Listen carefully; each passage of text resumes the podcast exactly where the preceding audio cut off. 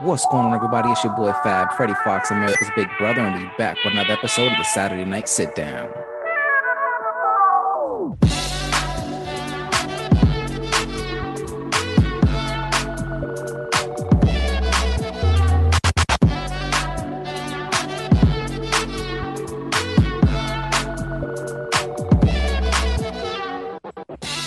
What's going on, everybody? It's your boy Fab, and tonight I have the pleasure of speaking with one of my good friends, Dominic Lewis, known for some time, and um, you know he's got a lot of great information, and hopefully um, all this goes well for everybody. We have some great insight for you guys. So um, as I said, um, you know, for these things and stuff like that, um, reason I've been doing this podcast is as I've seen, as the older I get, I see more and more of this generation feel that they're getting lost along their ways. You know, I see a lot of younger individuals getting killed over senseless stuff um, and by kids who are just extremely, extremely young. And um, from my point of view, is I'm looking at it from either a lack of a good role model or a lack of a father figure, something like that in their life that doesn't dare to give them that that good insight or that good um, advice or try to really help to guide them down the right path. So my hopes is within doing this podcast and speaking with individuals like yourself, um, you know, that we can shed some light and maybe hopefully guide them down the right path. Right. Well, first up, I want to say thank you for having me on, and I, I really do appreciate it. It's a, a, humbling experience, and I hope I can help out in some advice and just helping leading our youth back to the right path. Oh, definitely. I think, like I said, I mean, everybody has something to offer, and I think, like I always say that, um, you know, we all we're never going to experience every single thing in life you know it's impossible. But if you know through conversation and meeting individuals and sharing our life experiences with each other we could shed some light and some information and knowledge to help us make better decisions or guide us down the right path. Right right. So like i always usually start my shows and stuff like that. My first question off to you is for you in your in your mind like what do you believe are some of the main characteristics or qualities that it takes to be a good man or a good person?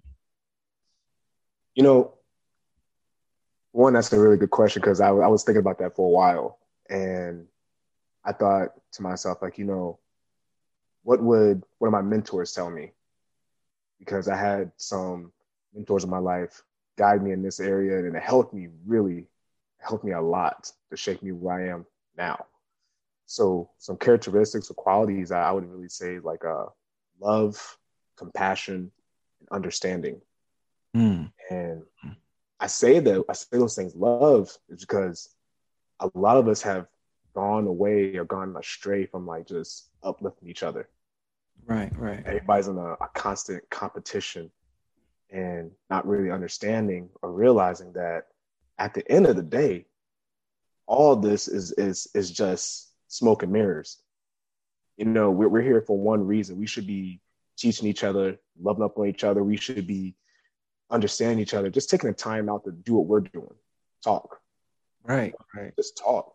A lot of us, you know, we're so stuck on our phones and our face, you know, on Facebook, Twitter, TikTok, you know, like all these things are cool. You know, some time, really good time killers, mm-hmm. and not like you know time builders. Yeah, building our time with our our friends, new people. You know, like uh, reaching reaching out to people. You know, we sometimes we talk about doing things, but not really put forth the foot or the effort. So I think we have those characteristics and understanding people, understanding what their, their lifestyle is, like where they came from, how their childhood is, and having compassion for those people. You know, because compassion goes a long way. It's it's not just like, you know, just some small little thing that we look at like, oh, we just can't get compassion to everybody. Yeah, everybody deserves it. But we also have to use that discernment, mm-hmm. making sure it's not just someone just looking for the attention. Yeah. That yeah. makes sense. No, definitely, man. I, I I love your response, man. I you know it's definitely that's why I said why I enjoy doing this, man. You get a different point of view from everybody and stuff like that, and and I'm really big on that too. Like when it comes out, like you said, to love, caring, and compassion. Like I was raised by majority women. Like my dad was home and stuff like that. I say this all the time. He was in the picture, but you know, majority that people had the influence of my life was women and really helped me develop that sense of compassion and caring and love. You know what I mean? Like and um and it also made me think of a few of my my personal role models, like who I who I want to try to be like in that essence, like Martin Luther King, you know, Mother Teresa, Mahatma Gandhi. These are people who were loving, caring, compassionate people looking to do the good. And because they were so you know, loving people, so kind hearted. They were able to change the world and really leave an impact. Like, I think to myself, like, for instance, Mother Teresa, you know, I'm, I'm sure she didn't work, didn't have a job in a sense, but she can go anywhere and get anything because she was so loving, so compassionate, and genuinely caring. It's not about wanting to get those things or trying to up, but genuinely being loving and, and compassionate to people. So I'm really, really, I don't want to say taken back from that response, but I'm really like glad that, you know, it's not just me. You know I mean? Like I said, you see other people having that same mentality and, and right. And I think that's like, well, again, like I said, one of the main reasons why I'm doing this is because that lack of love and compassion. I think a lot of times, you know, a, a lot of males uh, in particular are looking for a sense just to be loved, just to be cared for. You know, I mean, we spend so much time really trying to have to be so hard or so strong and you know i mean like really be um uh not allowed to really feel anything you know when mm-hmm. now all we really want to do is find somebody who genuinely loves us and care for us and who's there for us you know and I, that's part of the struggle for myself that i think i went through a lot and, and trying to find out how to be a man myself and, and be comfortable with with being loved and, compassionate and, and and, and I don't know if you have read this too, but I just came across. I finished reading this book by um uh, Jason Wilson. I don't know if you heard of him.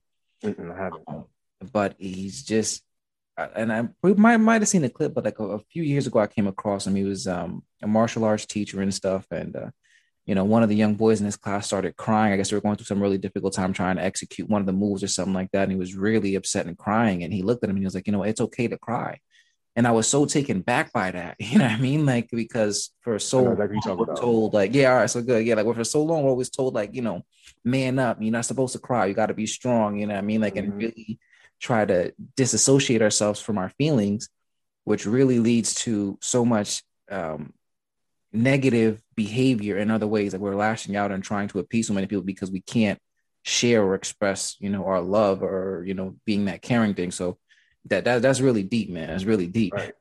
I appreciate that, man.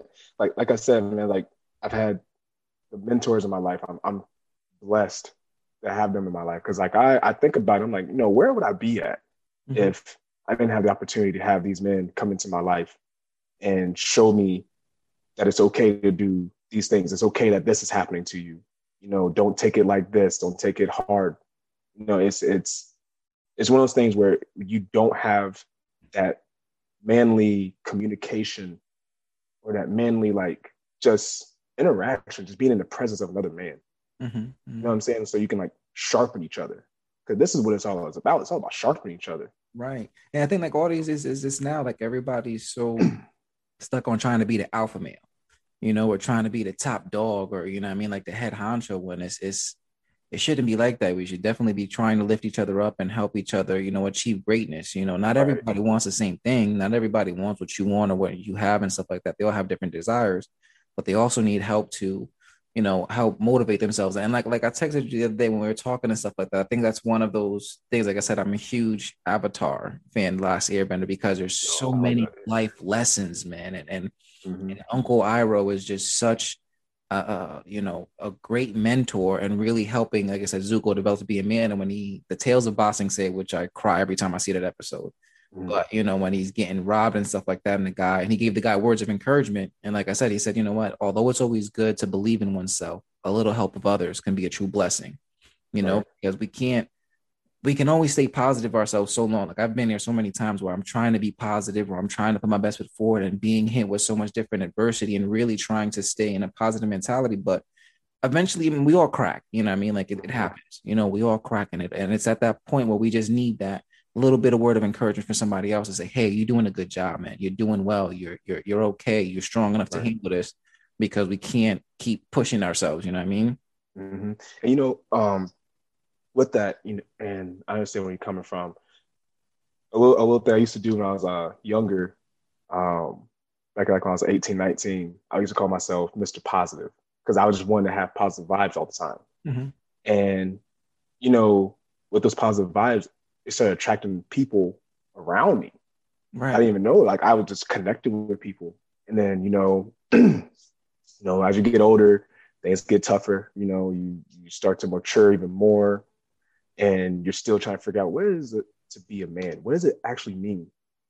Like, like I'm trying to figure that out, you know, like daily. And I think sometimes we get into such a groove that we forget to like acknowledge, yo, I'm I'm tired. Mm-hmm. I'm tired right now. Mm-hmm. And it's okay to say that. Some people like like, oh, I don't want to show no weakness. It's like it's not weakness. Exactly. tired. Yeah. You're just tired. You gotta you gotta sleep. You gotta rest. Your brain needs to re, like restart. Otherwise, you're just gonna lose yourself in this rabbit hole. You know what? And and, and it's it's crazy two things you say like that because I know like me growing up, I've always been like that, you know, always try to be positive, always trying to be upbeat. And, and you know I mean? Like I've always said to myself, one of my mantras is, you know, every moment you spend sad or every moment you spend feeling a negative feeling is a moment of happiness you're never going to get back. Right. You know what I mean? Like, so I try to keep myself from, you know, trying to be in a bad mood. And like you said, that too, I think that's one of those reasons why, like, I'm, I'm because I guess maybe that that or that positive that I'm pushing out, man. So many people find it so easy to talk to me or open up to me or come to me for all those things, and and they know I'm genuinely willing there to help. And I think that comes along with that mentality, like you said, just being positive and really trying to be a beat and and and in those things. And it also comes back to that things too, like you're trying, at least for myself, and I don't know if you could relate, like you're trying so hard to be positive, so hard to hard to help other people out and make sure that they're doing okay that you forget to take care of yourself you know, and there's so many times where I've lost sleep or I've been, you know, different places and stuff like that. And it, and it comes and it really impacts you physically, you know, in a way that, that is, is unexplainable. Like a, a few years ago, um, you know, I was going through so much stuff. I was a supervisor. Uh, my daughter was just born, and I'm going through all these different things and trying to, you know, achieve and be. Like for my my thing is that a man is a provider. You know, I mean, like that's one of my most like top things that I need to understand that for me is like if I don't feel like I'm providing, you know, I, I don't feel like I'm being a man, I don't feel like I'm doing what I need to do justice to my family, for my wife, or for my kids. So I constantly push myself, and um, I actually, it was a couple days, you know, I mean, I woke up and I was sore because I was going to the gym and stuff like that. And it was like one of those things where you feel like, you know, I just had a good workout, I'm a little bit sore. Mm-hmm. Now I took a couple of days off, but every single day it was getting worse the pain was getting more intense. I was getting weaker and weaker and weaker. Um, until one day I was like at work and I'm trying to pick up the phone and I couldn't even like pick up the headset or dial number. I was like, I gotta go see my doctor. Mm. So I went down to see my doctor, um, and she was running all these tests on me. She's like, I don't want you to alarm me, but you you need to go to the emergency room.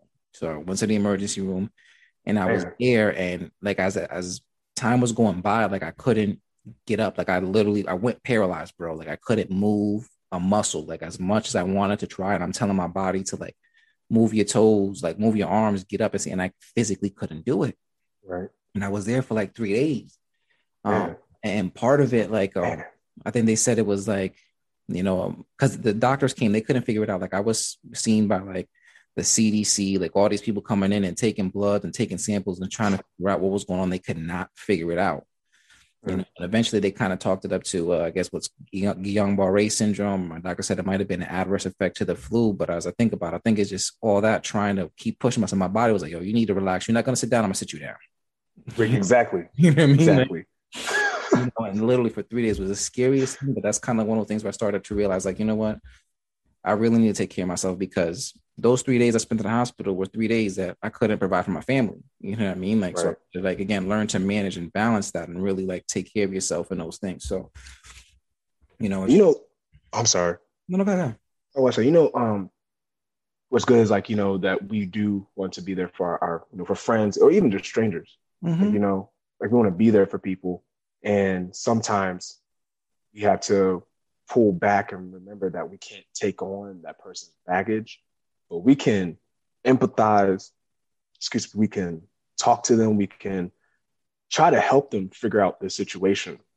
And I feel like that's like one of those those uh those situations where it's a, a good friend laying down his life for mm-hmm. another friend to help him with his life. You know what I'm saying? Yeah, yeah. And and it's one of those things where if we don't not pull back from them, but pull back from the situation that's not ours, that baggage is going to be added onto our back, and now it's this extra stuff that we got back there. And, we, and you know, sometimes we forget. You know, you get all this stuff in your head. You got all these other things you need to do, like podcasts. So I need to go make a meeting with somebody, or I need to go pick up my daughter from school, or I need to go pick up the food from here. And all these things come around and swirling in our heads to the point where it's kind of like, how can I organize all this and still function mm-hmm. correctly? Yeah, and uh, it takes a toll. And I think that's even for myself too, because I've started to realize those things and, and, and taking on so much has really I, I went through so much depression, so much anxiety, and it's because of that too. Like taking on all these baggage and, and, and started to learn myself. Like I started thinking like this, like I can't do more for you than you're gonna do for yourself. You know, and I, I caught myself so much doing going above and beyond for the people, and it was kind of like they're taking the easy way out because there was like, you know what, he'll figure it out for me. And it's like, well, I got to do that. It's your problem. You know I mean? Like, I'm here to help. You know what I mean? Like, and that sucks. And I'm willing to do everything I can to help you. But why do I gotta fix your problem for you? You know what I mean? Like I told everybody, mm-hmm. you can give a man a shovel and they'll never dig a hole. You know what I mean? They have to have right. the will and, and and want to fix that problem, not leave it up to others. So that's that's another important thing that that I had to to learn. Um, and and I think you could relate to that's one of the biggest reasons why I started doing this as well is you know when when my son was born, you know what I mean, like understanding for myself how long and how hard I struggled to learn to be a man, to learn how to mm-hmm. operate with all these things that I do not want my child to go through any of that stuff, like to have right. what I had to suffer because it's just intense and, and the the pain and all that stuff that I felt like I, I cannot have them go through that, you know. And I think that's as parents, the whole point of that too, you know. I mean, that we our mistakes are for us to learn so that we can teach so that they don't have to repeat them and they can right. be better, you know. Exactly, and you know, and, and another thing too, you know, that we usually put too much pressure on our, our children to not just be better, but they have like a, a light that they gotta have over their head. It's like, oh, you're you're under your father's shadow, you gotta do better than your father, blah blah blah. And it's one of those things kind of like, yo, let I'm gonna teach my child this, I want him to make his own path. Mm-hmm. I know it's gonna be better than mine because I'm in his life and he's going to see what dad is doing that's not right and see what dad is doing that is right and apply it to his own life. Like all right i see what didn't work for dad and i see what did work. So i'm gonna use this and go further with it. You know what i'm saying? So it's it's one of those things like you just passing on the torch but it's passing on the torch without a pressure or a cloud over the head. Like like you have to do better. Like mm. nobody's saying he has to. You know like i i remember at a very early age um, um, one of my uncles was sitting there uh, and he was like, you know what, like Freddie right here, man, he's gonna be the one to take us out of poverty. He's gonna be the one to be super. And I'm like, I took on that response, and that's just a whole lot of stress because even to this day, honestly, man, like uh, I do, I have that mission for myself. You know what I mean? Like I want right. to be able to be big so I can help everybody and take everybody from that horrible situation. And because, like you said, like that, somebody implanted that seed in my head at a very early age. Mm-hmm. You know, it kind of made me take on that responsibility when I wasn't even aware what I was doing. You know what I mean? Like it was going on. Right. It kind of forced that right. responsibility upon me. Um, and I think it's important to like you said that too, like uh, for our kids. You know, I know like you know, growing up in our home and stuff that our parents like, you know, do as I say, not as I do, do this, do that, and kind of like really um, prevented us from having a dialogue you know, right. them. And, and it's kind of tricky that I'm finding out now too with my daughter being five and stuff, because I want them to give them that freedom to be able to freely talk to me respectfully. Right. You know, but to also right. have, you know, be an individual. Mm-hmm. You know I mean, like be who you are, you know, don't be afraid to say or do certain things. You know, you could always say what you need to say respectfully. Um, but that shouldn't prevent you from being you because I felt for myself is that I I struggled so much to try to fit in into places I don't belong or try to adapt to other situations because it wasn't okay to be myself. Like that wasn't right. an option, you know. So I lost myself a lot in those ways, um, and wanting my kids to do better in that, you know. Mm-hmm. Exactly, and you know, um, it's one of those ones. It's one of those things. Kind of like your your life is already pre uh, predestined for us. You know what I'm saying? And and you start to see and it starts to uh, make sense to you. It's like, okay, I'm not supposed to fit in. I'm, mm-hmm. I'm just not supposed to fit in. And, and that's okay. Some people don't fit in with a certain group, but I feel that sometimes we compromise ourselves. Yeah. So we can, you know, you know, and then that in itself is stressing because now you got to put on this facade. You got all these faces on, you know, and and I understand exactly where you come from. I tried to, I did the same thing, the same thing, and I was in high school, and you know I was trying out with like a, a, group of guys. They were a little bit older, and you know, as a, a freshman, you know, I'm looking up to these guys because don't have a father figure at the house. So it's kind of like, well, the next thing is like maybe big homie can help me out.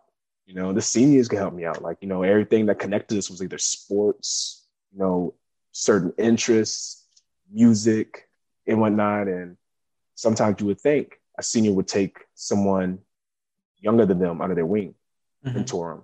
You know what I'm saying? Like show them the ropes through high school. Like, hey, this is this is how it is. This is what's going on, and just have a blueprint of how to maneuver through school. Right. And in that, like you know, you got to have that um, got to have that that want, that want to, mm-hmm. but we can't want to compromise who we are just to fit in with someone. You know what I'm saying? Yeah, no, and, it's just that and, so many people like do that and they force you to try to compromise and you lose yourself and you shouldn't have to. They I mean, should promote you to be an individual. Right. Yeah, like this is who you are. Oh, you're funny. Cool. Let's promote that. You're funny. You're you're hilarious. Maybe one day you'll be a comedian. You know, um, you're good with numbers. You're you're good with like um, literature. Maybe you'll be a poet. Maybe maybe you'll be an accountant for somebody. Maybe, and, and it's it's all this these these talents that we have, but we don't want to shine the light on each other. Otherwise, we just want to just shine the light on ourselves. Mm-hmm. You know, but it's one of those things where it's it's it's uh it's not a double-edged sword, but it's it's it's one of those things kind of comes to a standstill. It's kind of like, okay, what can I actually do to make my my situation better than what it is, without me having to act like somebody that I'm not, and to be able to deal with either they accept me or reject me. You know what I'm saying? That was my biggest thing was I had the fear of rejection. I didn't want to be rejected. I hated being rejected. I was like, I hate it. Mm-hmm. One, you know, it was it was it was already hard because I felt like I was kind of an easy target. And at the time I, I was a very sensitive person. And it was easy to either get to you and I had to build up that, you know, that tough skin but at the same time, it's kind of like, why is this happening to me? And I have nobody to go to, you know. And now you're just like in this corner, and it's like no young man should be in a corner by himself, right? Because he feels like he's not good enough, or he feels like nobody wants to be around him, and whatnot. But thank God, thank God, I have like great friends I mean in high yeah. school because we we still stay in contact with each other. And the thing is, is that we always build each other up. Yeah. call each other out on our stuff. If we ain't doing something right, like, hey man, you slipping, bro. You need, you need to check yourself.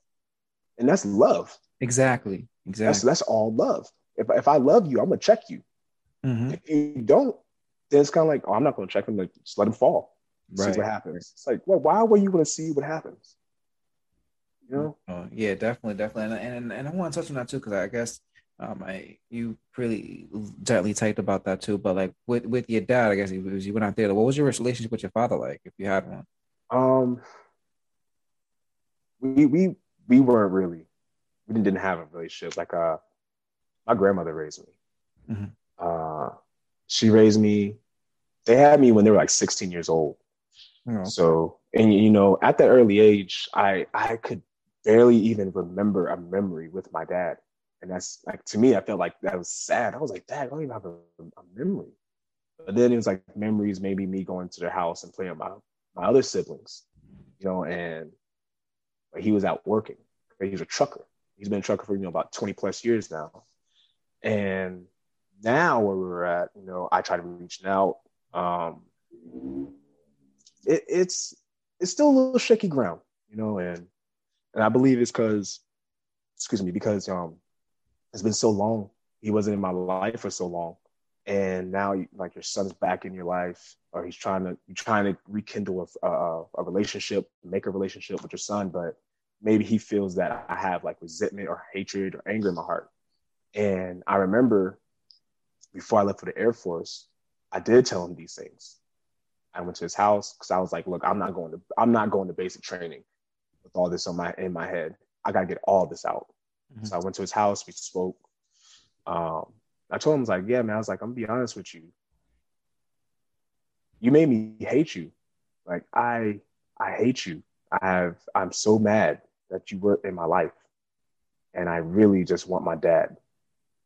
You know what I'm saying? As as men, as I know like the world may may seem may make it seem like it's kiddish for a grown man to be like, I want my dad. Like, what's wrong with that? Exactly. You know what I'm saying? Like, I want my dad because I came from him. Mm-hmm.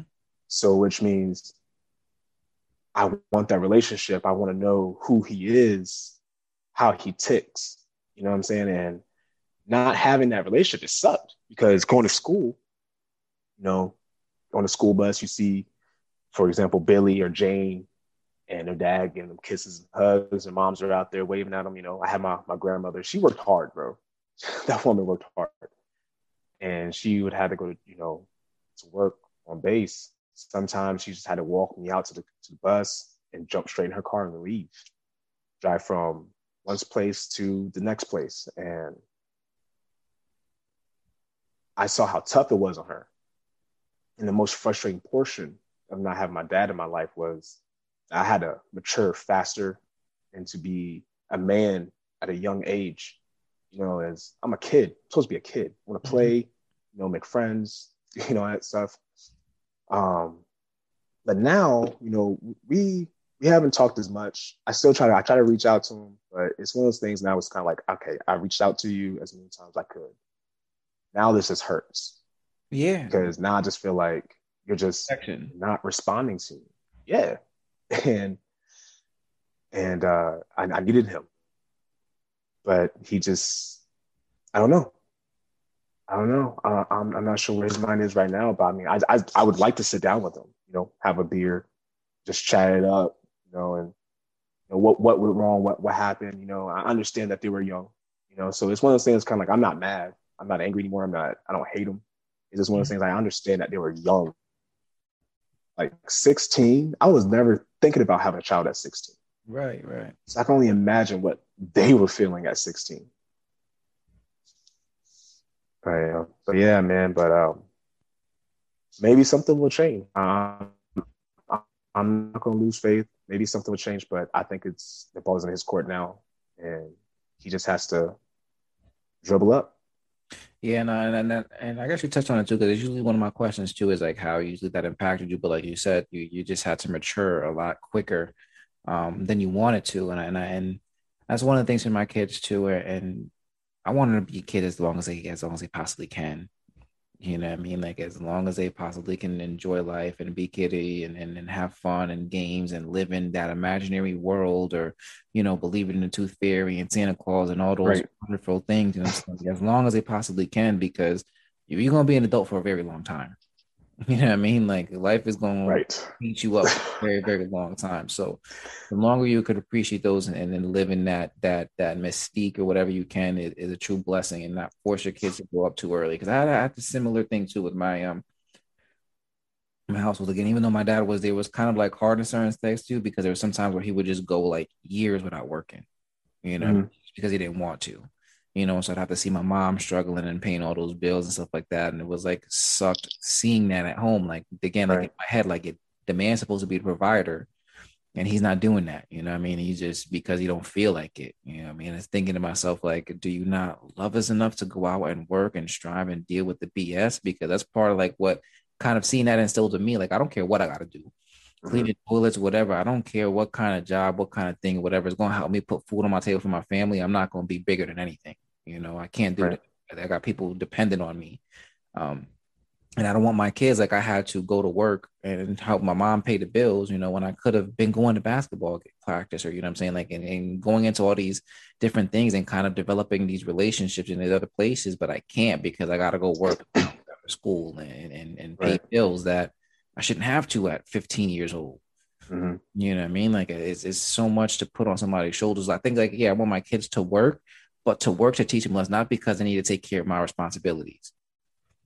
Right. Yeah. So no, I understand that. so I guess I thought to that too, like you said about having like a lot of those mentors. So I mean, like, who are some of those mentors to you that helped you out, or were really there for you to really teach you or that transition into being a man? Oh man, um, well, two of them. One of them is uh my godfather, Terry Terry G Morgan. Uh, I met him when I was I was a kid, and we were going to church um, I remember seeing him, and the first thing that came to my mind was like, wow, he reminds me of Martin Luther King Jr. like just the way he carried himself. Like he literally looked like him for a while. And I told my grandma, I was like, Nana, Nana, is that Martin Luther King? She was like, boy, no, that's not Martin Luther King. But but when I came to him and asked him, I um, spoke with me and talked to me, and he he's he's also he's a, a Marine, um, and retired Marine. I'm not sure if they say retired or not, but once you're a Marine, you're always a Marine. Is that what the saying is? Like, I, I guess so, man. but uh, um, he helped me out so much because I asked him, I was like, "Hey, I was like, will you be my godfather?" He was absolutely like he didn't think about it not once. He didn't think about it not once. He he said absolutely. He brought up to our, the, the head pastor, and he prayed over us, and and he became my godfather. He taught me patience. Man, he taught me patience, and I feel like I was like just off the wall sometimes as a child. I know I was a, a lot just by like just seeing my children, and I, I was just like, yo.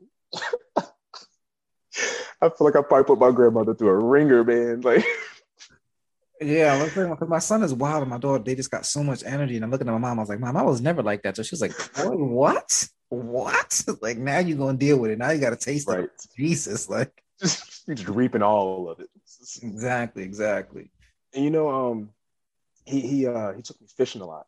He took me fishing a lot. And I think that's one of the things that taught me how to be patient because there were times where you go out there so many times and you know you catch the little croakers, little mm-hmm. fish, mm-hmm. smaller size fish. I was like, so man, I want to catch a big fish. I want to catch a big fish. Like, you know, you just gotta be patient, Dom, and sometimes you just gotta be quiet enough. Maybe the opportunity to show up. Like you just can't keep complaining about it, talking about it. Like just wait for it.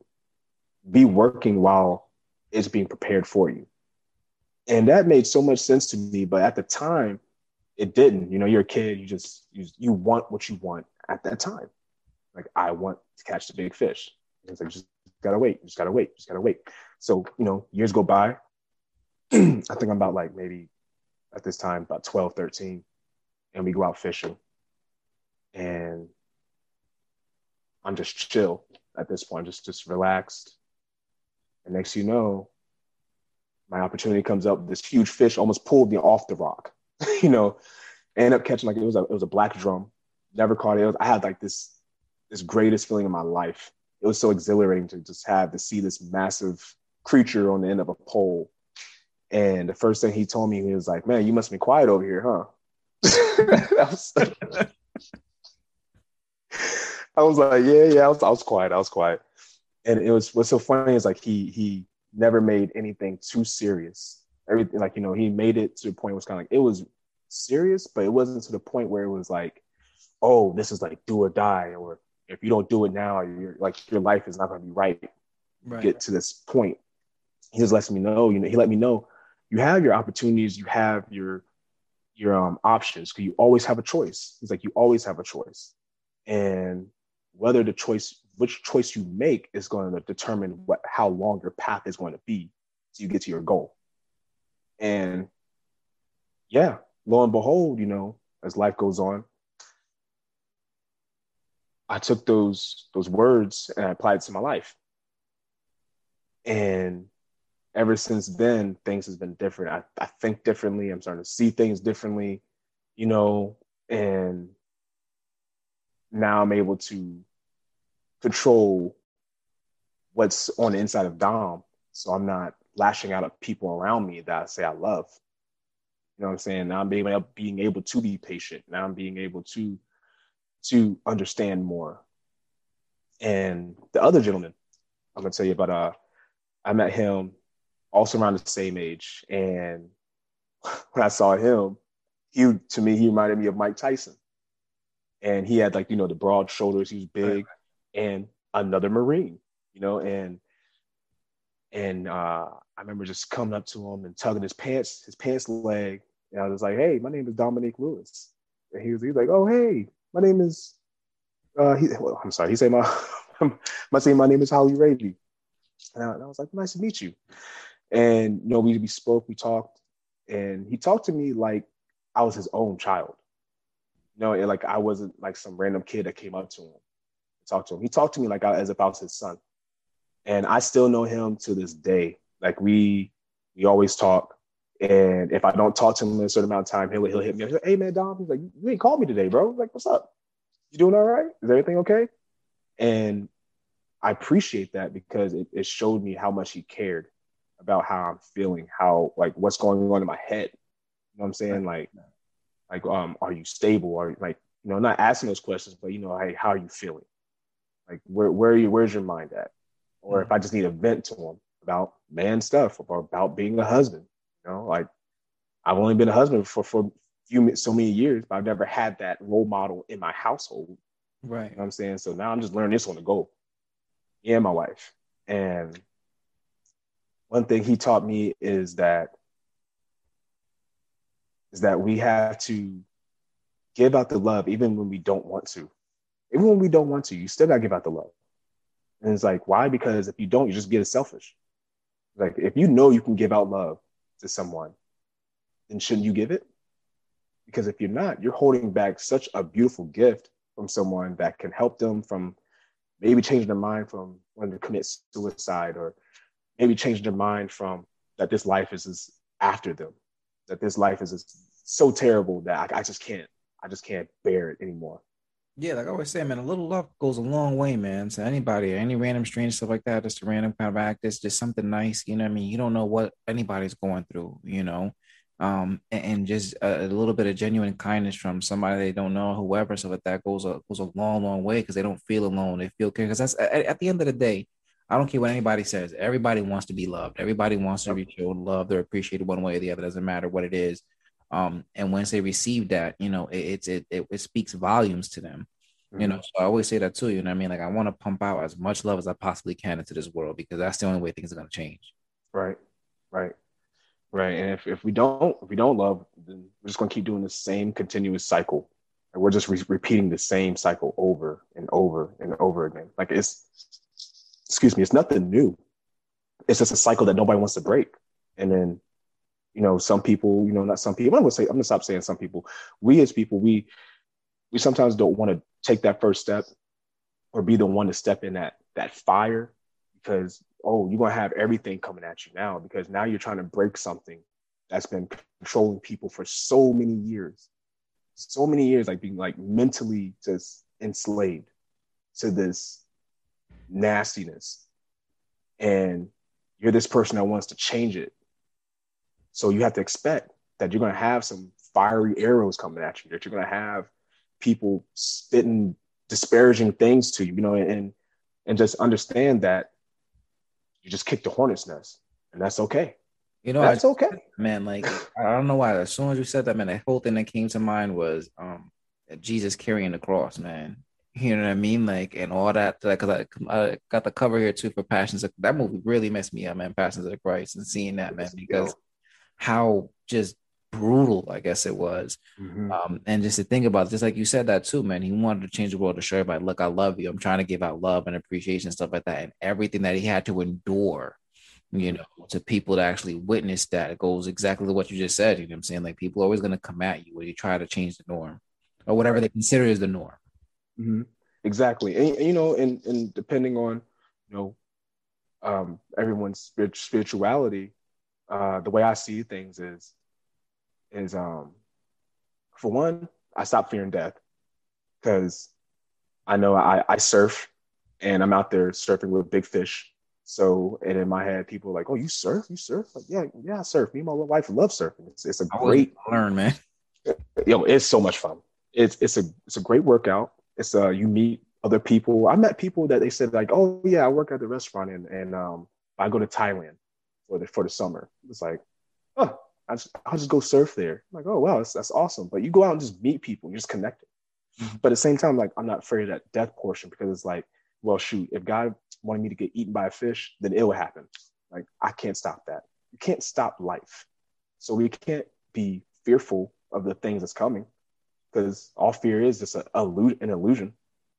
That's all it is. It's an illusion because as soon as fear pops up, it's because we're about to achieve a goal. Mm-hmm. So we have to go through something that is challenging. We're supposed to go through stuff that's challenging, yeah, and, and it's supposed to make us better. Like the two of those things, they two that because, like you said, is it's an illusion. Like um, my my best friend, my brother Mish, man. Like I've known since the first grade. He's just my right hand. I love that dude immensely. Um, mm-hmm. and we did an episode a couple weeks ago. Um, and one of the things that he always said is he he breaks down fear into an acronym is false evidence appearing real. Oh yeah, I've heard of that. Yeah, you know I mean? yeah. Like, and it's just one of those things. And then that clicked. And also, I think um, it was Will Smith too. He's giving a speech, and he said that too. The best things in life are located on the other side of fear. Mm-hmm. You know I'm saying like you got to go through this to experience exhilaration. I think it was when he went to go skydiving or something like that. He had, they had mentioned that as well too. Is but it's true. Yeah. Like you get to a point where it's just you reach that that that that fear. Like I I, I did a lot of um, you know talent shows and stuff like that, and and you know a lot of singing things and stuff. And I was just always right before getting on that stage, man. I'm terrified. Mm-hmm. and stuck and just like, oh my God. But the moment I'm out there, I just start singing. I remember the first talent show I did in like a sixth grade at Tenor River. Um, and I was out there and I was so scared and I started singing and like with even like the first verse, man, I had like a standing ovation to the entirety of the song. I'm like, this is the greatest feeling. like if I didn't step right. that stage, like I would have never figured this out, you know. Mm-hmm. So, so I think that's, that's very, very important for people to realize too, man, not to be afraid of things and just know that that's just like you said, it's it's it's it's an illusion. It's something to try to keep you. Um, if we want to get like religious or something like that too, you know, I mean, like the devil trying to prevent you from getting to what you really want to, you know, I mean, you just got to right. fight through it and get there. Mm-hmm. Yeah, and and I, believe like once you you conquer that, and you conquer that, I, I believe once you conquer that first fear, then you'll know how to conquer the next one, because or you'll know you'll be more ready because then once you see fear show up again, it's kind of like oh, oh we we've already met. So I already know it's on the other side of this, this uh, curtain. So hey, let's let's do it. Let's go ahead and dance. You know, and I, and I believe that with every every um obstacle that we have, we should definitely just strategize. Just strategize everything. And I believe once you have a strategy, you put it on paper. I believe this putting it on paper, I believe, because you not only do you see it every single day, but now you're reading it to yourself. Yeah. And you're putting those words of affirmations into your mind, into your body. You're speaking positive. And once you're speaking into all this positive energy, you have to reap something positive. Because like if I put a if I put a grapes well, not grape seed, if I put an apple seed in the ground, I'm expecting apples, not expecting oranges. It's ex- expectation. Right. I write it on a piece of paper, I'm expecting this to happen because I believe it. But in that, I have to do the work too. You know, and that I believe that's one of the things that we uh kind of shift away from sometimes is we put it on paper or we say it out loud, but we don't put the work into it. We don't apply it. If we don't apply it, you can't can't see anything. You can't get no fruit. Um, mm-hmm. and you're not going to reap anything. All you're going to do is just be sitting there just chasing a dream. Yeah, no, man. But like I said that too, like always planning and stuff. One thing for myself, man, like whenever I I come across any challenge or anything, you know, I'm saying, or something that I gotta take responsibility of, I always look at what is the best case scenario and what is a worst case scenario and try to envision everything in between so that I, you know I mean? Like because once you're mentally doing that like your mind is so powerful like you can actually feel those things and make it actually real so that I, when I come across something that's negative it's like I already went through this feeling already you know I'm saying? When I was planning back then so I know what I got to do next you know I mean? Like I don't exactly. want to up with a deer in headlights.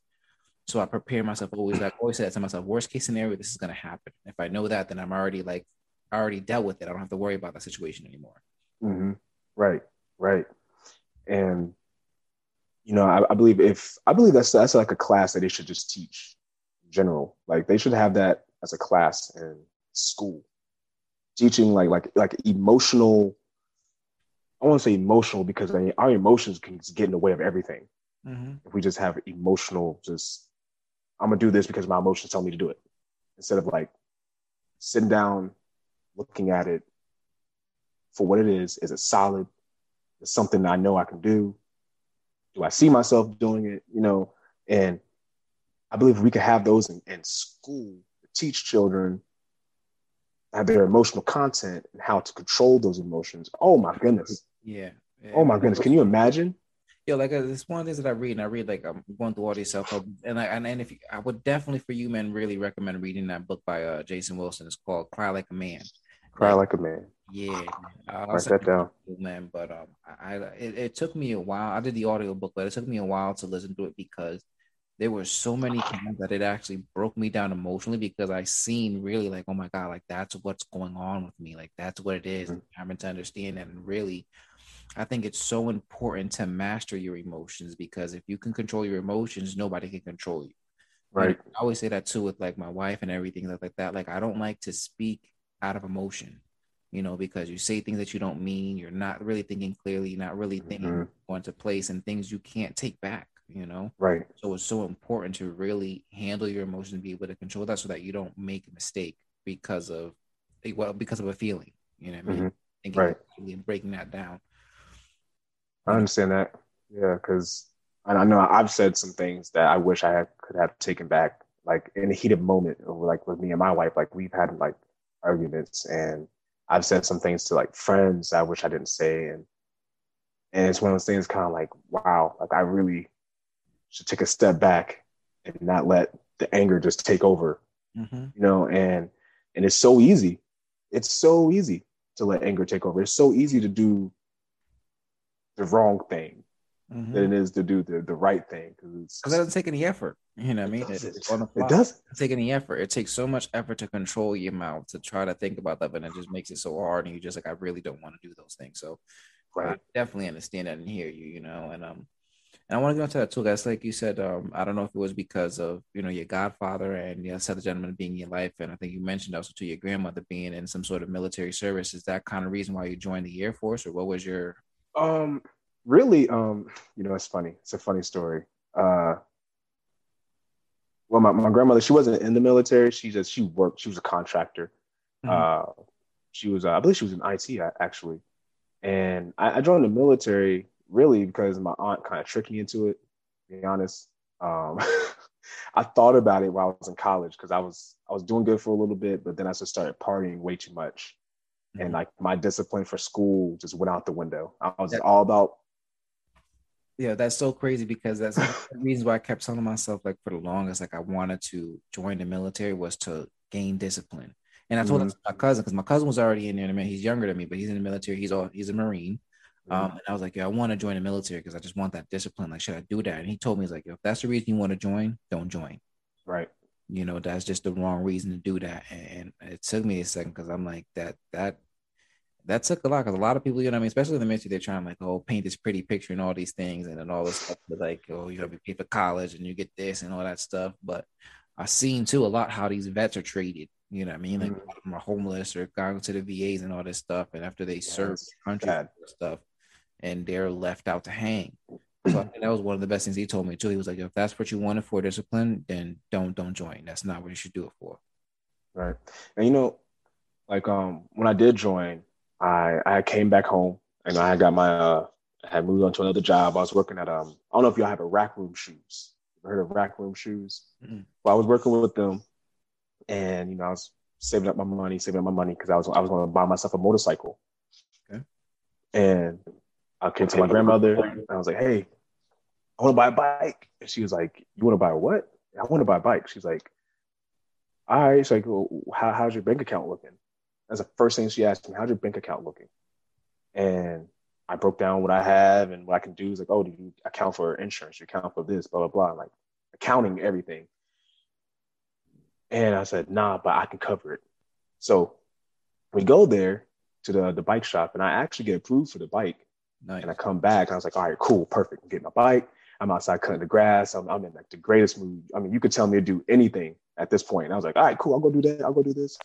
And my aunt came out. She said, hey, you ever thought about going to the military before? I was like, yeah, you know, I thought about it because, you know, school's not going at a great at the moment right now. And she's like, oh, okay, cool. We'll go down to the station tomorrow. Took me by surprise.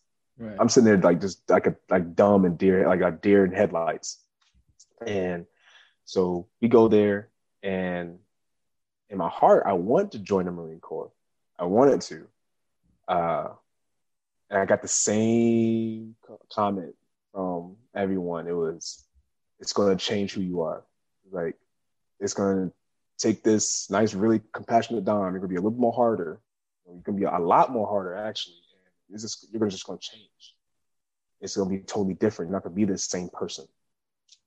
And at first, you know, I thought I always thought I want to do that. I wanted to have this change. I wanted to change because it'll be for the better.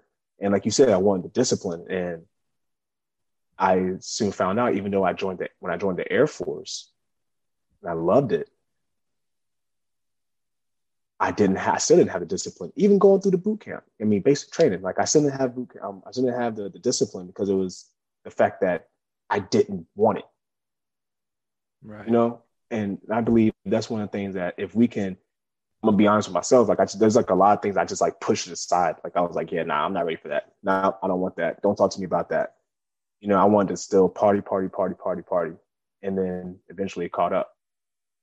But uh, yeah, yeah, man. It's I joined the Air Force because my aunt tricked me going down to the station, but I also chose the branch I wanted to go to.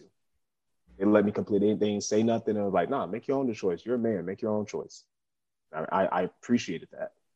So I chose the Air Force. Um, it was fun. It was it was good experience, and I met some really good people, some really bad people, but overall the experience was good it was good, and um, yeah, I think I have I have a little story for later. If we get to that, yeah. yeah, no. So, so I mean, I guess that's that's. I guess your what was your I guess your takeaways from that as far as I mean, if it wasn't the discipline, I mean, what did you take away from from being in the Force or being in, in the services? Accountability. Accountability. I need to be accountable for my own actions. Nobody else. Nobody else can control you. Nobody can make you go to a party. Nobody can make you do this. Nobody can make you do that. I have to be accountable for my own self. Even even in midst of being in a team, like a military, like you know, military, we're a team, we're, we're a family. And you know, you take your your battle buddy wherever you go. hey, we're going off to a spot over here at, on the bar off base. Okay, you take a battle buddy with you. You don't just go by yourself.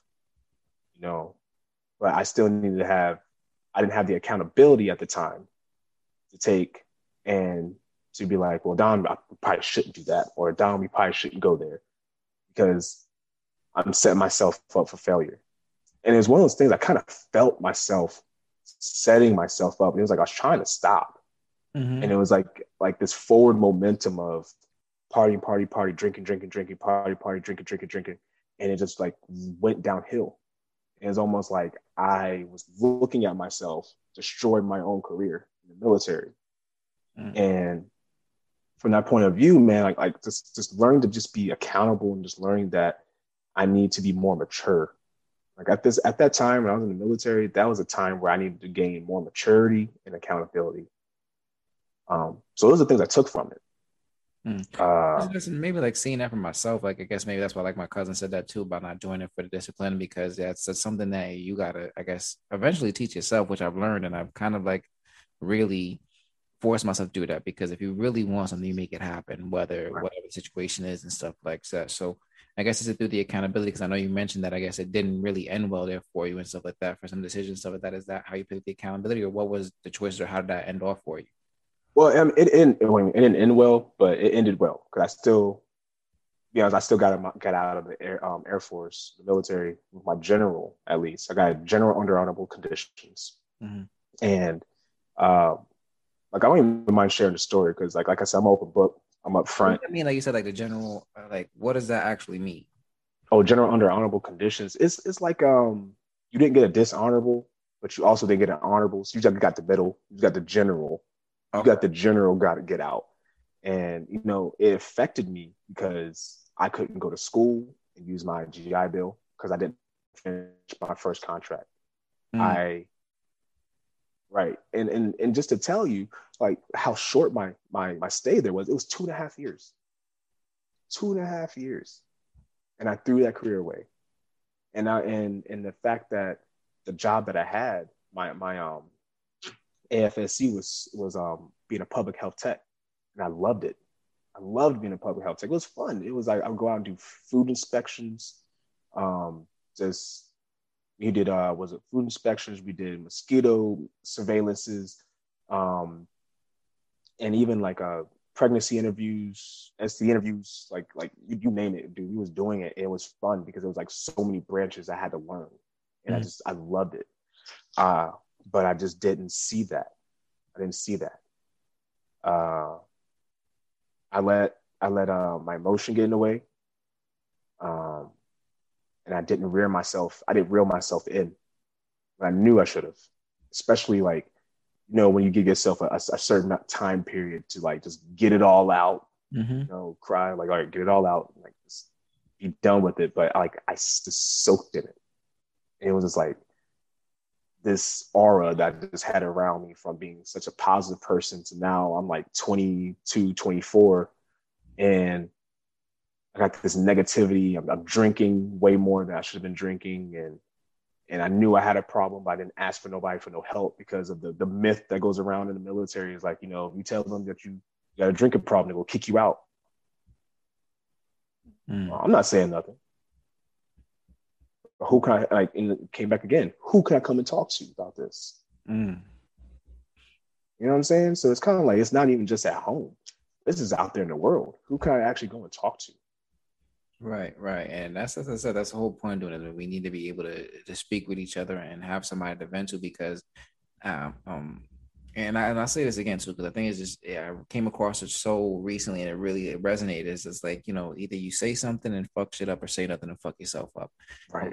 All those things and we don't say anything. We keep all this stuff bottled up inside of ourselves that destroys us from the inside in. And you know what I'm saying? And then just like that, we can't turn to anybody because you know we're gonna feel judged or or mm-hmm. certain myths or still like that. So it's just uh, uh, you know self um what's what I'm looking for, but just you know self sabotage, I guess. You know mm-hmm. that's the best way to put it. You know, and you you got to be able to let those things out and stuff. So, I mean, if you don't mind, like if you you know exactly what happened there and, and you know what, how you ended up with your yeah. general service and stuff like that, or um, so what happened is uh, a, a few friends, but I'm not, I'm not gonna say the names, but a few friends of ours, we um, we had a we went to a party, this uh, civilian party, went to their house, this little house party. We had fun, and one of the guys there, I guess he had like a thousand dollars on him, and and he loses it.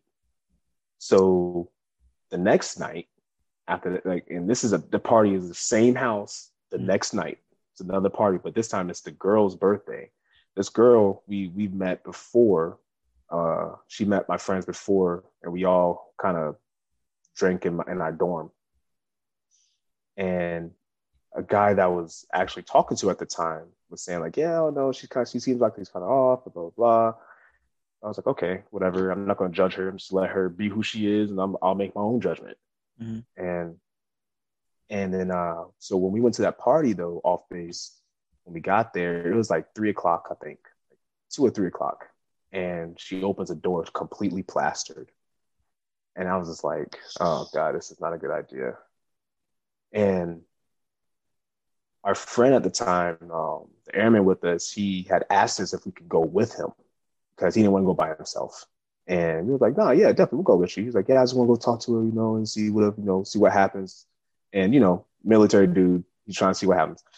Um, but he he said like he told us he like, but I, I just want to make sure somebody's there because I don't want to get into any trouble, blah blah. We're like, oh yeah, definitely for sure, we'll be there with you. So we all go to this party. She comes up to the door, plastered out of her mind, and I'm just like, yo, you still want to be here for this? And he's thinking to himself, he was, he was like, oh, let's just see what happens, blah blah blah. And maybe maybe she'll chill out, whatever. And this is this is like, let's see, two, three, four of us. Yeah, four of us are there. So as the night goes on, um,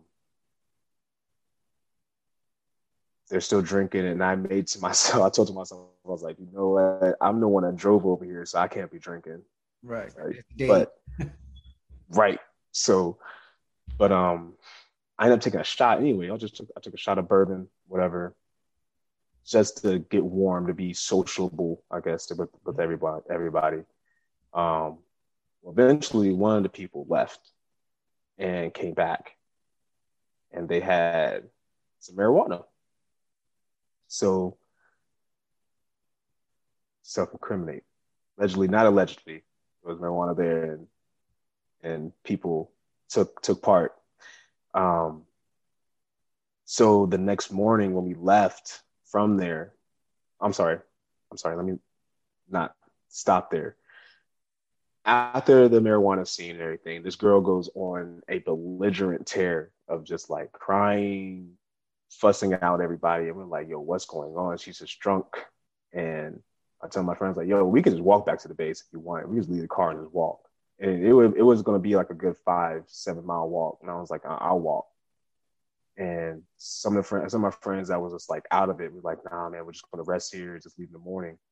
But this chick went on such a tear to the point where the next morning, OSI called me in from my from my desk, and I'm, I'm not sure if y'all had OSI in your branch. Um, it's like like undercover officers or undercover agents or whatever, and they called me. I was like, "Hey, we need you to come down to the office. We just have a few questions." I was like, "All right, cool." And in my head, it clicked that I'm going to OSI. Until I get there and I see the building, I was like, "Oh, oh crap! What is this? What, what, what could it be? What could it possibly be?"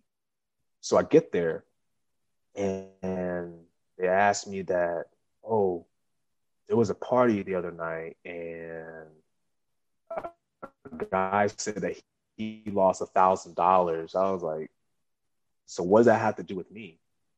And they were telling me like, oh well, they said he said you were there. Like, yeah, I was there, but I didn't know he had a thousand. Why would somebody bring a thousand dollars to him off base to a party? Right. And he's like, oh, we were asking that same question about. Uh, so it was like they let go. So apparently, this girl was so angry because nobody wanted to talk to her, nobody wanted to sleep with her, that she called aside and told them that there was marijuana at the party. This person was smoking, that person was smoking. They, she even said that I was smoking. Not confirming anything, but it was a fact that that um when I got there and they asked me about it, in my head, like it, it felt like it was slow motion. As asked me, it was like they said Oh, and by the way, they said that there was marijuana at the party. It was so slow. in my mind, I was like, this is where, and, and in my head, I was like, this is where it is. I already knew. I, already, I came to that conclusion. A lawyer, it's my lawyer. Because I'm not going to incriminate myself. There's no point for me to do that. I was like, I'm, I just want a lawyer. So even with the lawyers I had off base, because they gave me an on base lawyer, I was like, nah, I don't want you because you're not even trying. Right. So went off, I went off base and got an off base lawyer. Now this lawyer, he apparently defended the guy who did a bombing in Tulsa, Oklahoma. Oh, damn. So he was like, yeah, he's like, I'm gonna take your, I'm gonna take your, uh, your case because I have a, a student and I'm not gonna, I'm not gonna charge you for it. Thank you, God, because it was gonna cost me like fifteen to thirty thousand dollars for this guy. And he told me he's gonna do it free. And he sat me down and he's completely straightforward after we went over all the evidence and everything. He's like, even with your negative T result, and this is what I hated. I hated it so bad because it was like I didn't want to be right about that. And I know I'm not right about that because like I would never know what would happen. Mm-hmm. But he told me, he's like, you know, I don't see this going well. He's like, honestly, Dom, because you're in Oklahoma, a little dark, and I'm pretty sure your panel is is predominantly um, Caucasian. And with him being Caucasian himself to say that to me, and I was like, really? I was like, dang, bro. I was like, like that. And he, he was, he's like, I don't, he's like, I'm not trying, you know, not like that. He's like, we could still go through with it and see what happens. He's like, but I just don't want to see you going to prison for cannabis. He's like, it's stupid. He's like, I don't want to see you in for cannabis. Like, maybe we can talk to them and work something out. At this point, I'm just like, all right, cool. Let's let's see what happens. And at this point, I'm just in such a depression at this point. Like, dude, it's so much, but I put myself in this position. Right, right. I put myself in this position. And it was so much, man. Like I was so depressed. I gained weight. Like, dude, I gained like maybe like 15 pounds in the course of like five days.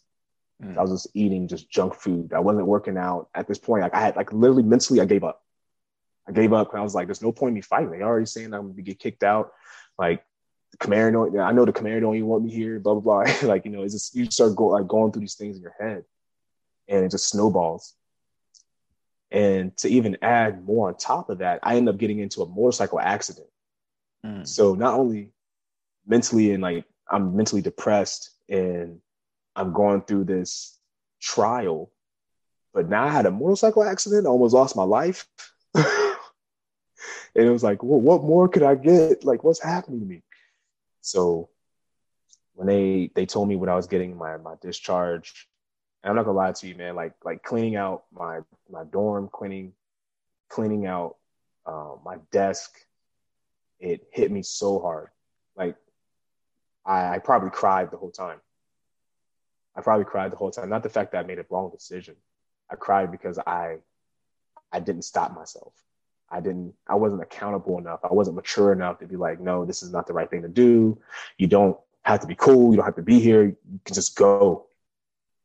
You know? So that hit me hard. And then I, I drove from Oklahoma all the way back to North Carolina. And and with that, man, I think I for a couple of, for a couple of states, I sped through. I was doing maybe 110 to a lot of states. I, I, at that point, I just didn't care. I didn't care anymore. I in my head, I I don't care if I get shot down. I'm not stopping. I don't care if I get pulled over. I'm not stopping. Like I, I wanted to die that day because I felt like such a failure. Mm. So I was like, how can I not keep this job? Like this was the easiest thing to keep, and I messed that up. And my mind was like, if I mess this up, like what else am I going to mess up? And at that point, I just felt like I was worthless. I thought I was worthless, that my success was like just so low. So driving home, I was so depressed, man. And I went back to my grandmother's house. And that's one of the things I didn't want to do. I didn't want to go back. You know, I didn't want to go backtracking. And I wanted, I do want to say this to, to, you know, whoever's listening, you know, is the fact that when you do fall down, it's, it's all right if you have to go back. You got to go back to your mom's house. It's, yo, it's perfectly fine. You're supposed to be able to do that. That's what our parents are there for. Um, this is my last podcast. And one of the dudes said, like, one of his advice to is sometimes you got to take an L to get a bigger prize. You know what I mean? Like, and it's okay. Fight your pride, fight your ego. You got to throw your ego away. But, you know, I became a truck driver at that time. And uh, even in that class, people thought I was going to fail because I, I, was having a problem with the driving and everything, man. But when test day came, I prayed. I literally prayed. It, it worked. I, I, passed it flying colors the first time around. Got my license, got my job, was driving, was making good money. I had poor money managing skills. So mm I was just like, no, it's, it's another thing that a man needs to understand is managing your money. You know, like I made uh, I think in one week I made like two thousand dollars in one week, and I burnt through it in a day. I burnt through it in a day at a kiosk, a kiosk, right, right. And I, I, I, I really, I look back on it. I don't think I was mentally there. I think I checked out. Even with getting the the CDL, making the money, it still wasn't good enough. I was making more money truck driving than I was when I was in the military, and I made that off rip. Mm. And it still wasn't enough. It still wasn't enough. But I had that hole. I was trying to feel like this depression is like in me that I just wanted to fill up. And I was like, yo, I don't know what I'm doing. Like, God, what what is all this for?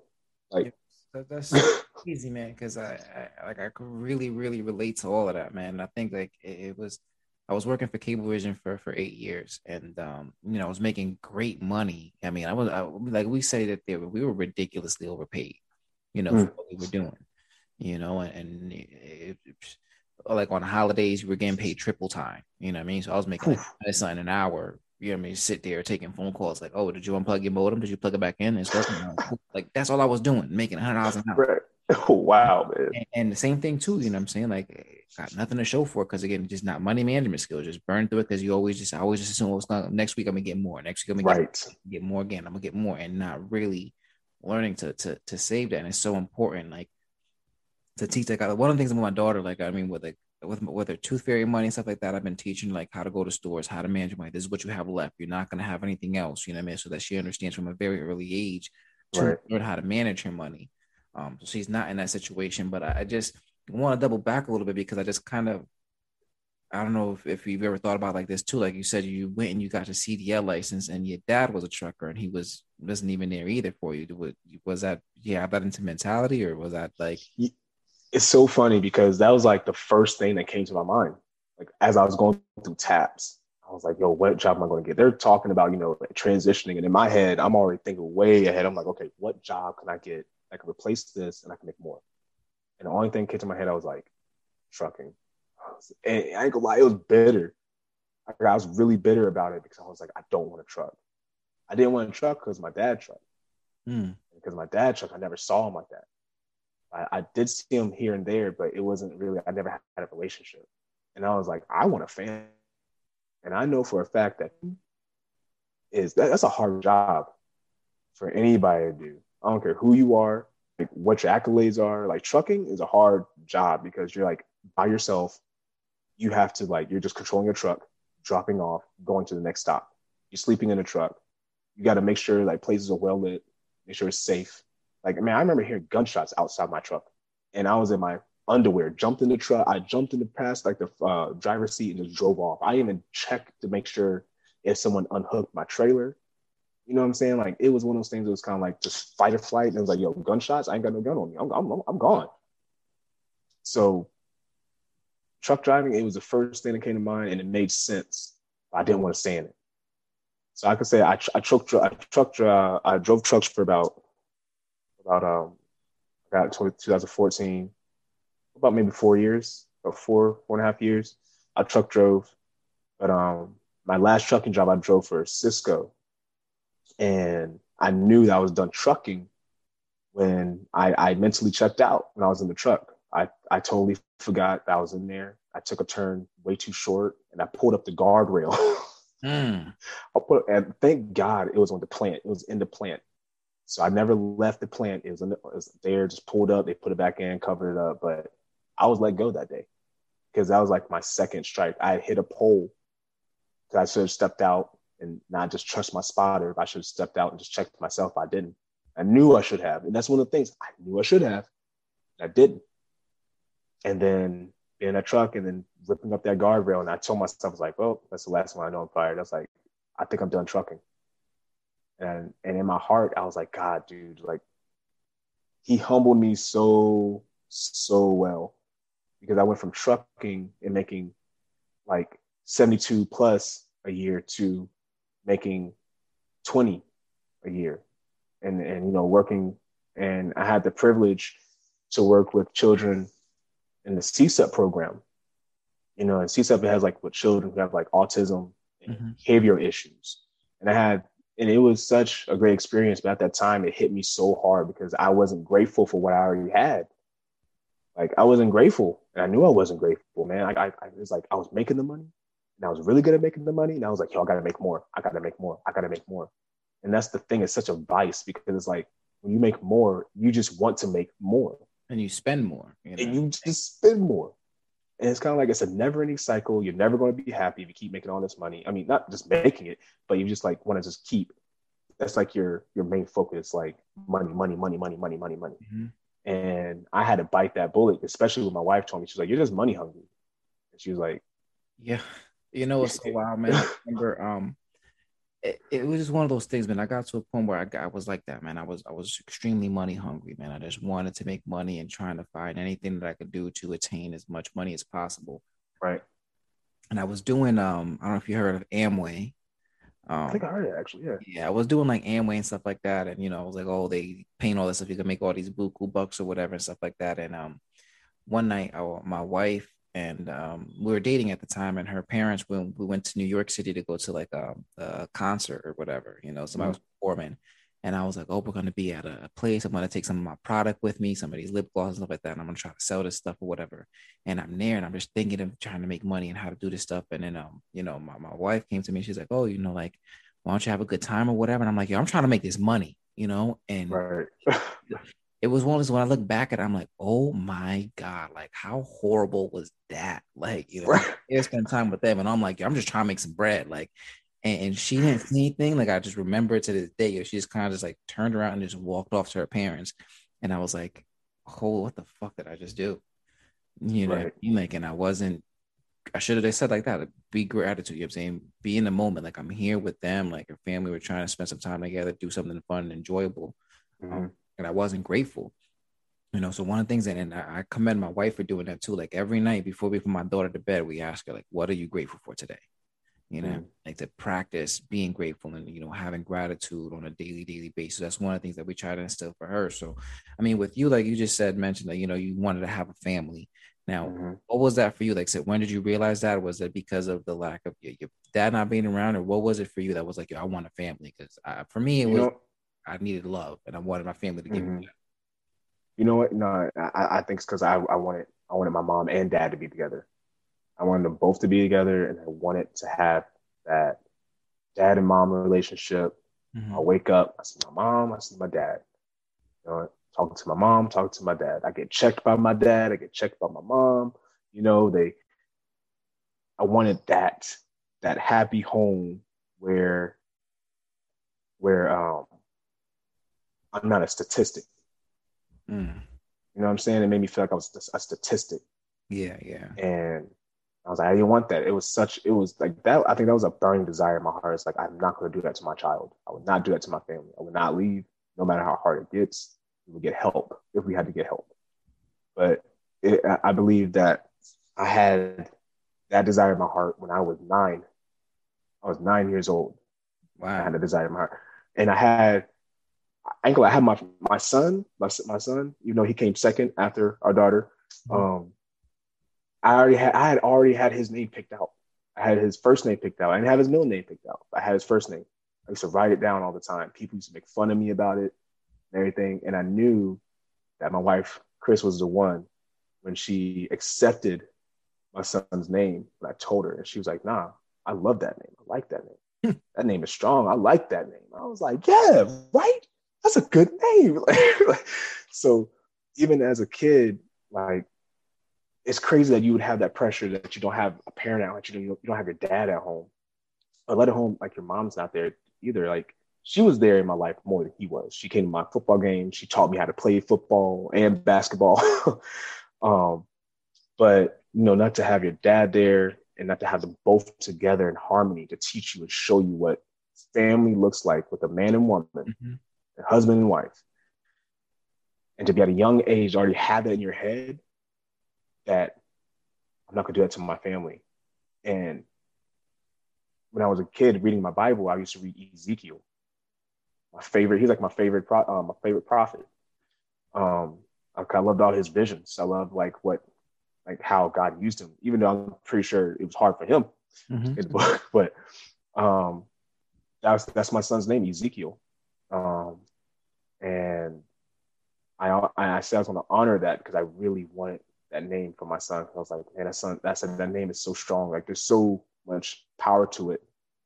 And when God put that on my heart, man, I told my wife about it. She was like, oh yeah. She was like, oh, what about Jeremiah? What do you think about Jeremiah's middle name? I was like, you know, I like that. I like that. EJ, EJ Lewis. I like that. You know, you know what I'm saying? And, and it's one of those things. It was, it was just, it did my heart good knowing that she accepted like what I loved, mm-hmm. accepted something that meant a lot to me. And naming my son, like, like that's like the biggest thing. That was like the biggest thing for me. Like, I really want to name my son. He's my son. Like, I'm going to be his dad. I'm not going to leave his side. I'm not going to like deter him. I'm not going to push him away. I'm not going to make him feel like he's worthless. Nah, I make him feel like he's a billion bucks. I make him feel like like you, you can't be replaced. There's only one of you like it, and I think you just helped me realize something for myself, man. Like I, I, uh, it's so different with, like I said earlier, with my daughter and my son. Mm-hmm. You know, because I was raised a lot of women, and I feel like I got that down. You know, how to treat a woman, how to take care of them, because my mom showed me that stuff. And I guess I was always trying to put my finger in it on it, like on why I have this relationship or this intense wanting to have this bond with my son. And I think it comes down to that, just like feeling that rejection, me, you know, at times from my dad and not being there and all those stuff. Like I do want to be there for all the kids, but I think it's just like as a man to a man to a man, you know, I don't want to continue that cycle. Exactly. You know, and and, and, I, it, just really just kind of just dawned on me, you know what I mean? Like speaking with it without like on, on why that it's so important and why I feel because and which is true, man. Me, me and my daughter, we have a great bond too. You know what I mean? Like she was there. I've got that thanks to my wife, I got to be a stay at home dad, which is something that I've always wanted to do because of those things. Like I don't want to be away from my kids. Right. So I'm so grateful for her allowing me to do that and being home. And I think the good thing for that too is that she knows I have the patience for it and all that stuff and and allow me that. But with my son too, like I just we have this type of bond that I, I guess I've always wanted with my dad. You know, like my son, and he he is he's not a mom, he's a daddy's boy. You know, like he loves Same my mom, but like, like in the morning, like she'll take him out of his crib and put him on the bed, and he'll run over to me and he'll grab my head and he'll give me kisses. Like he doesn't kiss her like he kissed me. You know what I mean? Like he, she, it's so hard for him to show her affection with me. To him, it comes so easily, mm-hmm. and and I think it's like that too because I know what it's like, I guess, to have that kind of doubt or feel that type of pain from your father kind of being distant and stuff. Because again, like he was in the house, great, you know what I mean? But he none of my concert choir shows he showed up to my graduation you know i remember at one point there's this one picture that i have of us when we went sledding which is like the only time he had left the house to do anything with us as a family mm-hmm. you know and we would used to play wrestle you know early on then it just kind of stopped and he kind of just distanced himself that we would watch wrestling but like in opposite rooms of the house so something happened i would walk over and be like hey dad did you see that and i try to force a conversation with him he's like yeah this that third and i just walk back to my room and it was just like, right. like rejection or like like I guess go back to that that um that uh, episode of Fresh Prince, you know, when his mm-hmm. dad came in, he was like, you know, how come he don't? Oh man, oh, you know, oh, God, that, that hits me every time. You know, such a powerful thing, and that's like why it goes on to this about like again, like wanting to be there for our kids and stuff. So I guess I guess what I ask you this is too is like for, for your kids and stuff like that for your son and your daughter, or you know, what are some of the the I guess the key morals I guess that you're trying to instill in them? Man, um, I really want to just instill in them love. I want to instill in them hard work ethic because you need to have a hard work ethic. I don't care. Nobody say you should we should be working hard to do something better for ourselves. Right, right. Um, patience and forgiveness, like being able to forgive, because we, we forgive a lot in this house. Because mm-hmm. sometimes, you know, sometimes some days it's, it's, it's rough, and sometimes it gets hot and we got to forgive each other and that's a daily thing that we work on with them work on them with like relationship like relationships are important with um with forgiveness and stuff because i think a lot of people because i've seen this both ways i mean mm-hmm. do you think even again uh, how old are your kids now Whew. nisi is three zeke it will be two he's one and a half and then Gyro just got here. He, he got here 16th of this month. That's right. Congratulations on that one too. Um, yeah, we delivered him at home, so that was fun. Wow. It's different. um, and and I think people kind of, I got some criticized for it too. But I think if I make a mistake with my daughter, you know, or my son like that, I'm going to apologize. Mm-hmm. You know what I mean? Like just because I'm the parent doesn't mean I don't have to apologize or admit that I'm wrong. I think that it's so important that they understand that we are fallible yeah. Not all perfect and stuff that put us on the pedal so that we can make mistakes, but also admit to our mistakes and try to do our right doing. So I'm I'm a big proponent of apologizing to my daughter if I make a mistake. If I do something wrong, if I say something wrong or whatever, I'm quick to say, Hey, I'm sorry. And she knows, you know what, dad, it's okay. You didn't mean to, or it was an accident, or you know what I mean? They can really have that sense of forgiveness. Right. No, absolutely. Yeah. I, I do that a lot, especially like if it gets too hot and I find out, I lie, if I end up raising my voice, if I end up yelling, I'm just like, God, I, I did not want to do that. Mm-hmm. And then I had to like sit there for a moment, like, I feel it. I was like, yeah, I, I, really did not want to make her feel like that.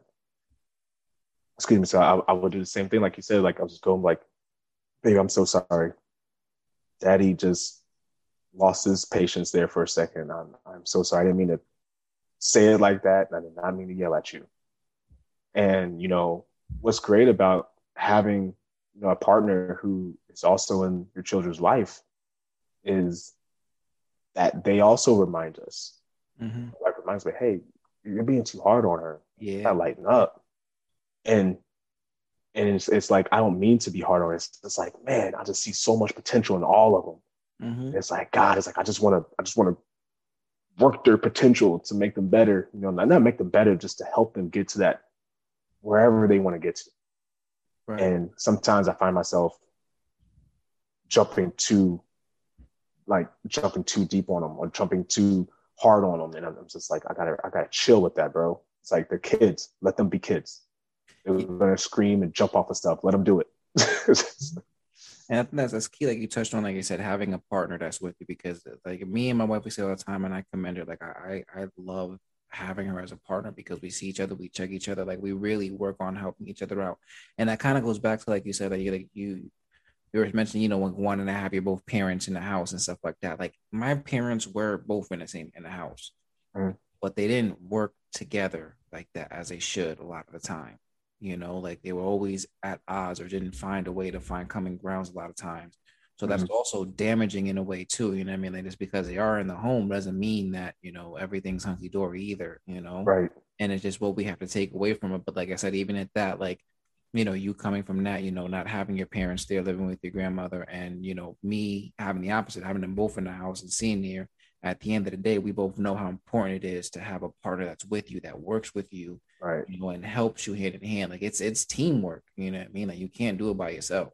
Right. No, absolutely. Like, and, and it's, it's, it's especially important to make sure that, you know, our partners are present, present and not just present, absent or, you know what I'm saying? Cause I, I remember, you know, just talking with some friends and they would say like, you know, yeah, like my dad's there, but you know, just he's present, but he's kind of absent. You know, he's like, he's not, he's not really there. He's there, but he's not there. And, and I was like, man, I'm like, dang, that sucks.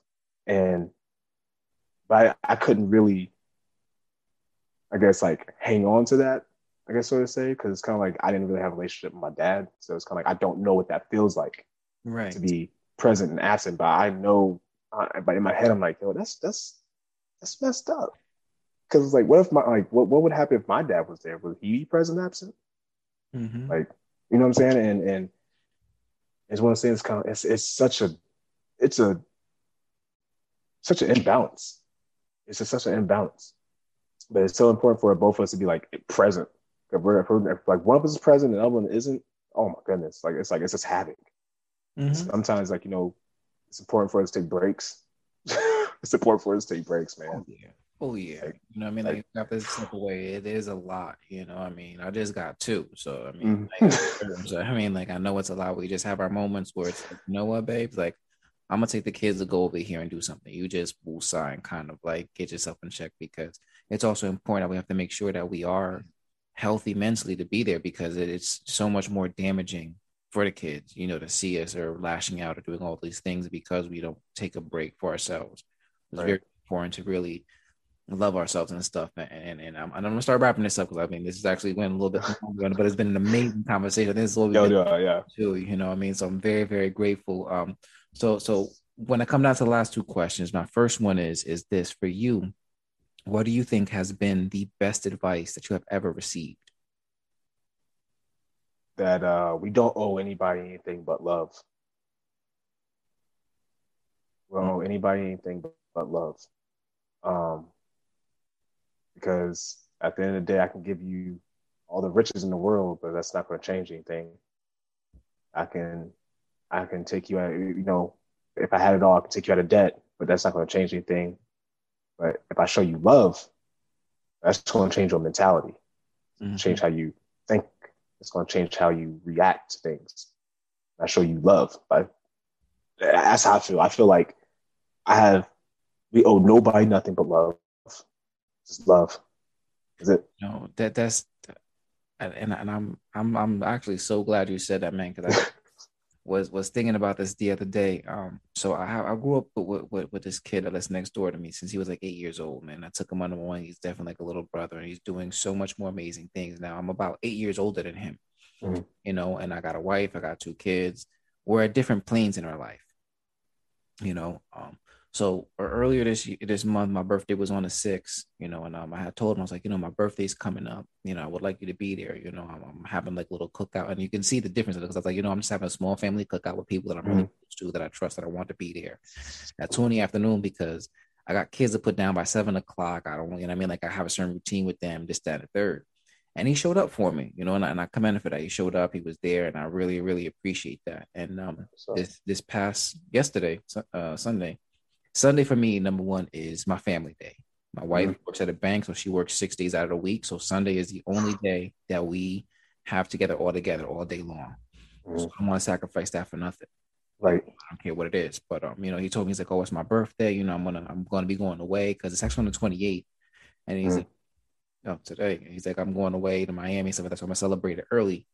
And um, he hit me up last night at, at like eight o'clock. He was going down to Stamford to go have some drinks and you know go do the whole bar thing and stuff. And in my mind, I'm like, I'm, I'm, I'm beyond that, man. That's that's not my scene anymore.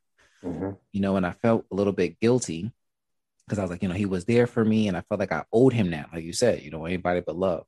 But then right. I started thinking about it. I said, you know what, man, like it's easy for all the friends that he has right now to go out there and celebrate with him when he's good.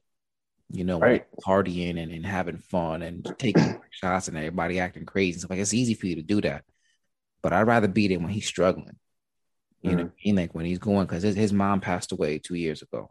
You know, and when yeah, she did, I was like, you know, yeah, man. I was like, you know what? I went to his house. I'm like, yo, you, you need me here for this. This is where I, this is what I need to show up and drop what I'm doing to be here for you. Right. Show you, like you said, you know, love and compassion and stuff like that. Because that's going to go a long way. Because you got other friends out there who popping bottles and having fun with you. They're not going to show up. You know, they don't want to deal with this crap or like this this, this negativity. party. But I'm gonna be here for you. This is when you need me. This is when you hurting, and this is when I'm gonna try to build you up.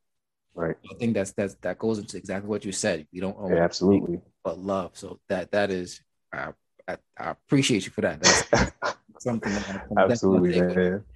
Um, and I guess lastly would be this, man. Speaking to this younger generation, or like if you are to your kids and stuff like that, what is some advice that you would give to them? I would give to them. Don't let fear stop you from your goals. Write your goals down. Read them every single day and believe that you can do them. Set up a plan. Uh, do something simple to get a good routine going. Like start something like a repetition. Even if it's like tying your shoes. If you got shoes that you just slip on, untie them and start tying them. Make your bed. Um, know that there are people out here that you can talk to, even if you even if you don't know them that close. I would say still reach out to them because somebody's going to give you some kind of advice that you can use. Um, live your life, speak life into yourself, speak life into others. Always try to be find the most positive outcome that you can possibly find before it get, becomes negative. And I think lastly, I would say just love, love, like you like you ain't gonna be able to love nobody else. Love, mm. love people, man, because people will be there for you when you show love. They will be there. Absolutely, man. I think like one of the things is is to kind of double back a couple things. Like one of the things you said about there, like you know, don't be afraid of certain things. Is is I started reading this book about the mindful, uh, the mindset makeover, mm-hmm. talking about certain things in there. But one thing that I started developing at is that we are only bound to the boundaries we create in our own mind. Yep. You know what I'm saying? Like if you think that you can't do something, you will never do it. Exactly. You know, you're already putting yourself up a, an imaginary boundary that's not going to allow you to overcome that. You know, um, and it's very, very important that we we do believe in ourselves and make sure that we leave ourselves open to to do all those things.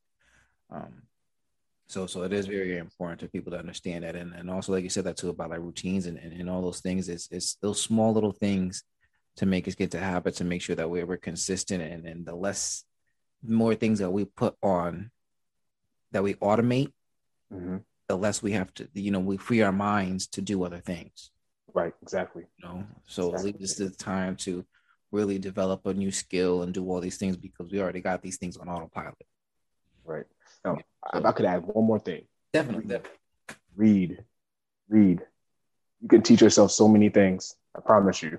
I've been doing stocks for about a year and a half now, and I gave up for a little bit, got depressed, but I jumped back on my horse because I was like, wait, nah, I, I can't stay here because I want to do better. I want to invest in my family. So if you want to do something and you think it's out of reach, read. You'll find all the information out there. Use Google Up, Google Scholarly. Uh, I think there's another Google that you use. Even Wikipedia has some good stuff on there. It might not be the best references, but they still have good stuff on there. Read. Because when you read, you're going to free your mind. Well, on a thing like you said that too, we after this, we're gonna definitely continue on because I'm definitely trying to get into stocks, and I've been on and off and stuff like that, trying to find somebody that I can, you know, talk to on a consistent basis. So you you might yo, be for, that guy. Yo, um, but I, but I definitely agree to you because you know what, man, my I hate reading. It's just it's just so boring to me. However, however, I discovered Audible books, mm-hmm. and it really did that, and it has just opened up my mind to so many different things. You know, because I think to me, like the task of reading is what's difficult for me. You know, right.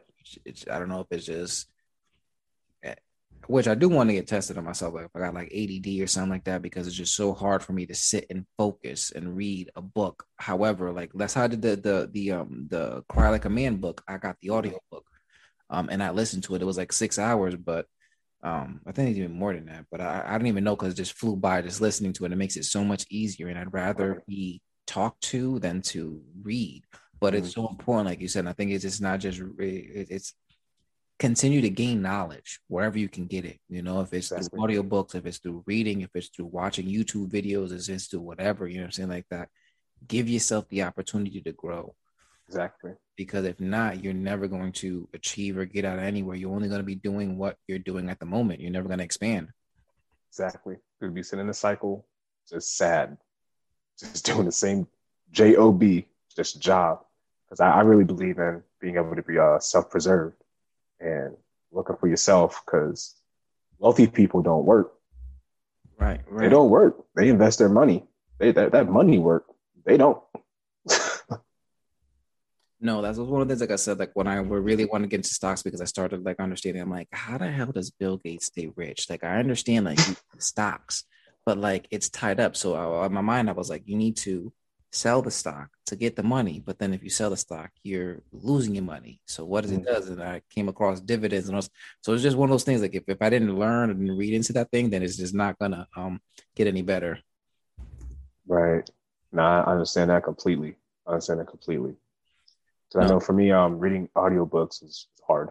oh, see, see, everybody's different, you know. What I mean? Yeah, because I would be able to listening and then I'll get lost in my own thoughts out of nowhere. It's just like I've listened and then drift. I was like, whoa, whoa, wait a minute, wait, I go back, I gotta go back, I gotta go back. I was like, why am I repeating this so many times? But if I sit there and read it, I have to, I have to force myself to sit there and like read. Now I'll, I'll do that. So now, so where it's a practice now, reading, reading something is doesn't it doesn't affect me as much anymore. Mm-hmm. So I'm not like jittery. It's, it's more like, all right, you read. you know what I'm saying? Yeah. But yeah. Um, but but listen, man. I, again, like definitely did a little bit longer than I expected and stuff like that. But this has been an amazing, amazing conversation, and I absolutely yeah. taking the time to sit down and share your stories and share your insight, and you know, hopefully, again, like the whole goal is to again give somebody a better chance at life or somebody to understand that you know they're not alone that people are going through these things and, and know right. that it's okay and that we can make something of ourselves despite of whatever we have gone through or whatever negativity we may think that has impacted us right i feel you thank you and thank you for having me on there i really appreciate it like i said it's, it's it's just humbling and it's been an honor to be able to sit here and talk with you man i really i really appreciate it and really had a lot of fun Oh no, well, thank you, thank you. Um, well, you know, man, as everybody, as I always say, man, no matter who you are, no matter what you've done, your big brother loves you. Stay blessed, everybody.